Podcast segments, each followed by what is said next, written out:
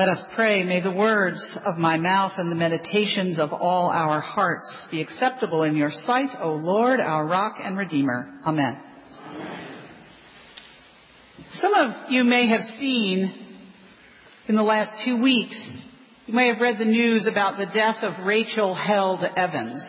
She died on May 4th at 37 years old. Rachel was a really interesting person. She was raised in a very fundamentalist Christian household.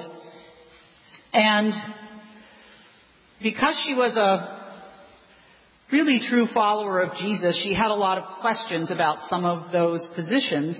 And so she explored a number of different Christian perspectives. She wrote a book called Searching for Sunday, which is which I commend to you. Um, it was really about her journey discovering the Episcopal Church expression of Christianity. And so it's so interesting to read how someone else comes to our particular Christian expression.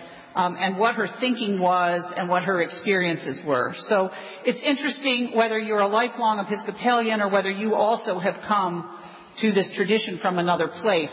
I commend that book to you. She was also a blogger. She had a very large following.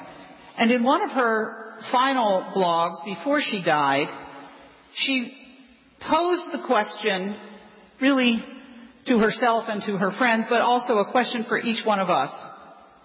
Why Christian? Why Christian? Of course, as we know, the label Christian has been misconstrued in lots and lots of ways. Um, it's very vibrant and out there in our media and not always in positive ways. What it actually means is a follower of Christ. Jesus, the incarnate one who came to be with us. Emmanuel, God with us. So one of my answers to the question, why Christian, is that passage that was just read from the Revelation to John. See, the home of God is among mortals. He will dwell with them as their God. They will be his peoples. I believe in a God who acts in history. I'm part of a story of life that has purpose and meaning beyond the here and now.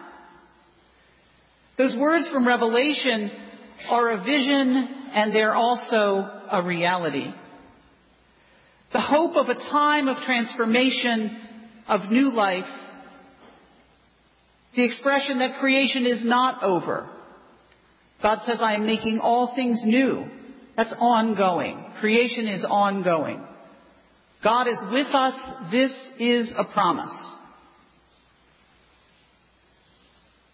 Write it down, we're told. Rachel Held Evans apparently had a note to self on her desk that said, Tell the truth. John tells us today these words are trustworthy and true. That God is with us that living water is poured out for all the moments of our lives. I'm a Christian because of this hope. The belief that the story is not over. My story, your story, our story together. Our lives are not over and our lives have meaning. To be a Christian is to follow Jesus who embodies this reality. He lived here on earth, eating and drinking, laughing and crying, caring for people, frustrated by people, healing the broken places and the broken people he encountered. He died painfully, too young his friends grieved, cried tears. There was despair and hopelessness on that Friday and that Saturday. And then on the Sunday, God raised him from the dead. showing him and showing us that God's reality is not death, but life. In the funeral liturgy we hear Rachel's life, Donald's life is not over, but changed. When we confront death, our own or that of a loved one, or even the stranger we read about in the news, it's hard to believe that statement. Her life is not over. It's changed. Part of the reason for this is that our lives are changed so much by the loss. The person we love is with God, but we're here, missing them, grieving and weary.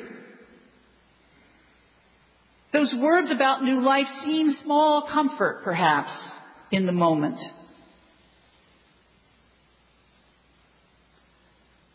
But we are saved. We are saved by love.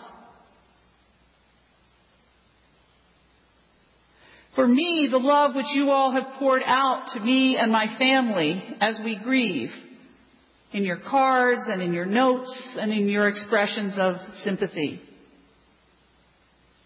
That love. That love which bears all things, believes all things, hopes all things, and endures all things. That's why I'm a Christian.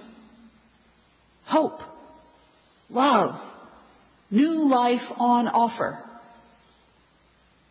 How about you? In today's gospel, Jesus is facing his death. He knows he does not have much time left with his friends, and he tells them a funny thing. It struck me as a funny thing. He says, I give you a new commandment. He knows it isn't new. He's been teaching and healing and loving and sharing about this the whole time. The God he calls Father has loved all of creation from before the beginning of time. And that God, our God, gave us those commandments carved in stone to love God and to love one another. But somehow in that moment, Jesus with his friends, who he knew so well, he knows that we listen more when we think something is new, right? So he tells us, I give you a new commandment that you love one another. Just as I have loved you, you also, really, you also should love one another. By this, by this, everyone will know that you are my disciples if you have love for one another. So on second thought, perhaps it is a new commandment after all. New every morning for us. Something we need to embrace every day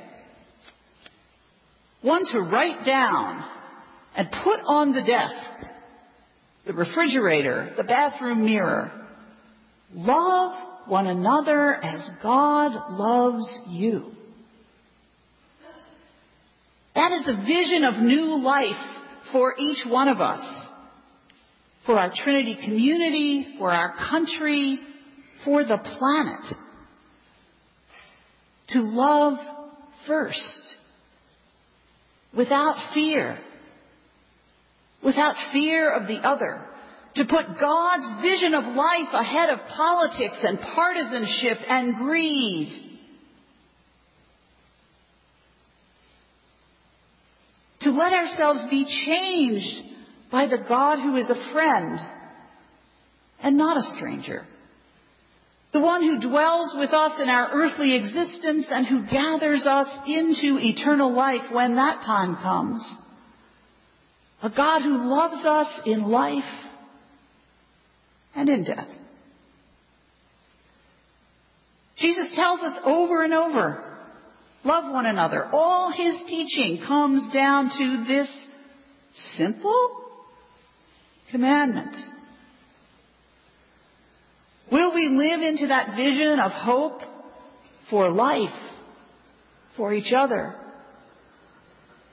We're doing some of it together already. Yesterday out on the porch we built beds to help children in our neighborhoods who've never slept in their own bed. And we had fun, and we ate lunch, and we loved. Today we will be celebrating young people who are graduating from high school and heading off to new things. Huge changes for them. Huge changes for their family. I'm packing up my stuff over around the corner to move into the lovely cottage that has been renovated for clergy housing. A happy change, but a change. Some of the others of you are downsizing and moving, dealing with health issues, thinking about surgery, recovering from surgery, grieving the loss of a loved one. All change. All change. Life is not over, but changed.